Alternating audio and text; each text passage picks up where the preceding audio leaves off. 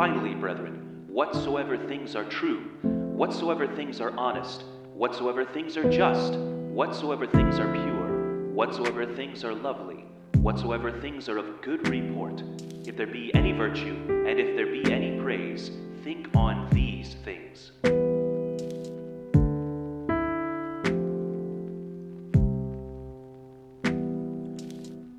Welcome to Think on These Things, a short form podcast brought to you by At a Church Radio. This is episode 6.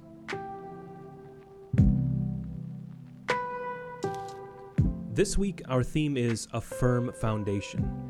Listen to the book of Isaiah, chapter 28, starting at verse 16. Therefore, thus saith the Lord God Behold, I lay in Zion for a foundation a stone, a tried stone, a precious cornerstone a sure foundation. He that believeth shall not make haste. If we believe in our foundation, we will in no way be disgraced. He is a stone, the precious cornerstone, and he has been tried and found sure.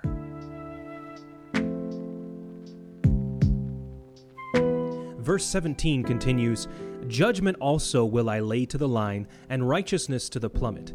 And the hail shall sweep away the refuge of lies, and the waters shall overflow the hiding place.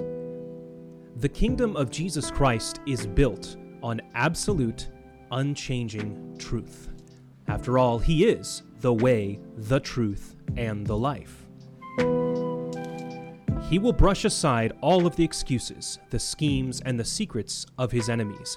Only truth himself and those built upon him will remain. So, are you sure of your foundation? Can you truly say that Jesus is your rock right now? Make the choice today to place all of your hope in nothing less than Jesus. He's never failed, and he never will. I pray that God encourages your heart today as you think on these things.